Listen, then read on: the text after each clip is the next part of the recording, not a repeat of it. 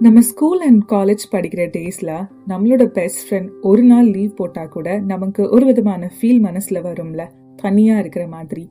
என்னதான் கிளாஸ்ல முப்பது பேர் இருந்தாலும் நமக்கு ரொம்ப பிடிச்சவங்க நம்மள ரொம்ப அண்டர்ஸ்டாண்ட் பண்றவங்க நம்ம கூட இல்லைன்னா நமக்கு லோன்லினஸ் அப்படிங்கிற ஒரு எமோஷன் மனசுல இருந்துட்டே இருக்கும். வெல்கம் டு பேட்னி கைஸ் ஆல்பபெட்ஸ் அண்ட் எமோஷன் சீரீஸ்ல இன்னைக்கு நம்ம டுவெல்த் எபிசோட்ல இருக்கோம். அண்ட் இன்னைக்கு நம்ம எல் அப்படிங்கிற ஆல்பபெட் லோன்லினஸோட கனெக்ட் ஆகிறத பார்க்க போகிறோம் அண்ட் ஷியோர் நான் லோன்லினஸ் அப்படின்னு சொன்னதுக்கப்புறம் உங்கள் எல்லாரோட மனசுலையுமே நீங்கள் ரொம்ப அதிகமாக தனிமையில் இருந்த ஒரு நேரம் ஞாபகத்துக்கு வந்து போகும். அண்ட் நம்ம எல்லாருக்குமே தெரியும் ரொம்ப நேரம் ரொம்ப காலகட்டம் நம்ம தனிமையில் இருந்தோம்னா அது எவ்வளோ வலியான ஒரு எக்ஸ்பீரியன்ஸ்னு லாஸ்ட் ஒரு தேர்ட்டி ஃபார்ட்டி இயர்ஸாக நம்மளோட சொசைட்டியில் நிறைய விஷயங்கள் பாசிட்டிவாக சேஞ்ச் ஆயிருக்கு.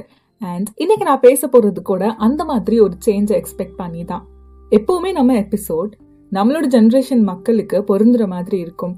இன்னைக்குள்ள எபிசோட் நமக்கு முந்தின ஜென்ரேஷனுக்கு நம்ம ஹெல்ப் பண்ற மாதிரி இருக்கும்.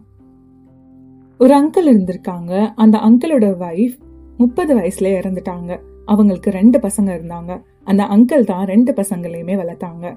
பொண்ணையும் கல்யாணம் பண்ணி கொடுத்துட்டாங்க பையனையும் கல்யாணம் பண்ணி கொடுத்துட்டாரு.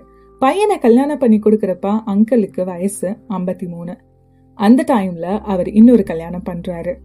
அவர் கல்யாணம் ஆனதுக்கு அப்புறம் அவரை சுத்தி இருக்கவங்க எல்லாருமே அவர் தப்பா பேசுறாங்க. அவங்களோட பசங்களே அவரை தப்பா பேசுறாங்க. நான் ரொம்ப தனிமையா இருக்கிற மாதிரி ஃபீல் பண்ணேன்ப்பா. அதனாலதான் அந்த கல்யாணம் பண்ணேன். அப்படின்னு அவங்க அப்பா பதில் சொன்னதுக்கு அவங்க பையன் சொன்ன ஒரு பதில் உங்களை நான் நல்லா தானே வச்சு பார்த்துக்கிட்டேன்? அதுக்கப்புறம் ஏன் தனிமை அப்படின்னு பொய் சொல்லி இன்னொரு கல்யாணம் பண்ணிட்டு வந்திருக்க? ஃபர்ஸ்ட் ஆஃப் ஆல் நம்ம எல்லாருமே தெரிஞ்சுக்க வேண்டிய ஒரு விஷயம். சிங்கிள் பேரண்ட்ஸ் நிறைய பேர் அவங்க மனசில் ஓடிட்டுருக்க எமோஷன்ஸை வெளியே எக்ஸ்ப்ரெஸ் பண்ணுறது கிடையாது. எஸ்பெஷலி அவங்க தனியாக இருக்காங்க அப்படிங்கிற ஒரு ஃபீலை வெளியே சொல்கிறது கிடையாது. ஏன்னா அவங்க பசங்க அந்த வார்த்தையை கேட்டதுக்கு நெக்ஸ்ட் செகண்டே சொல்லிடுவாங்க. நாங்கள் தான் உங்களை நல்லா பாத்துக்கிறோமே அதுக்கப்புறம் என்ன தனிமை அப்படிங்கிற ஃபீல் ஸ்டார்டிங்கில் நான் ஒரு எக்ஸாம்பிள் சொன்னேன்ல. கிளாஸ் ரூம்ல முப்பது பேர் இருந்தா கூட நமக்கு ரொம்ப பிடிச்ச நம்ம பெஸ்ட் ஃப்ரெண்ட் இல்லைன்னா நமக்கு தனிமையா ஃபீல் ஆகும். அதே தான் அவங்களுக்கும். என்னதான் நீங்க பசங்களா பாசம் காமிச்சா கூட இருபது வருஷம் முப்பது வருஷம் அவங்கள காதலிக்கிறதுக்கு அவங்கள நேசிக்கிறதுக்கு ஒரு உயிர் இல்லை அப்படிங்கிறப்ப அந்த ஒரு தனிமை அப்படிங்கிற விஷயத்த வார்த்தையால எக்ஸ்பிளைன் பண்ண முடியாது. அவங்களோட மனசுக்கும் ஒரு ஆறுதல் தேவை. அவங்கள புரிஞ்சுக்கிறதுக்கும் ஒரு ஆள் தேவை.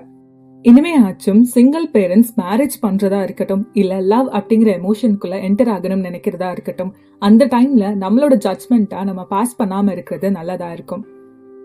இது பேஸ் பண்ணி நிறைய மூவிஸ் வருது அட்வர்டைஸ்மெண்ட் வருது. ஸோ அந்த மாதிரி ஐடியாஸை இனிஷியேட் பண்ண எல்லாருக்குமே நன்றி பேட்மி சார்பாக.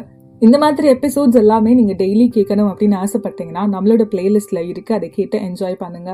எமோஷன்ஸையும் தாண்டி நம்ம டிஃப்ரெண்ட் டாபிக்ஸ் பத்தி பேசிட்டு இருக்கோம்.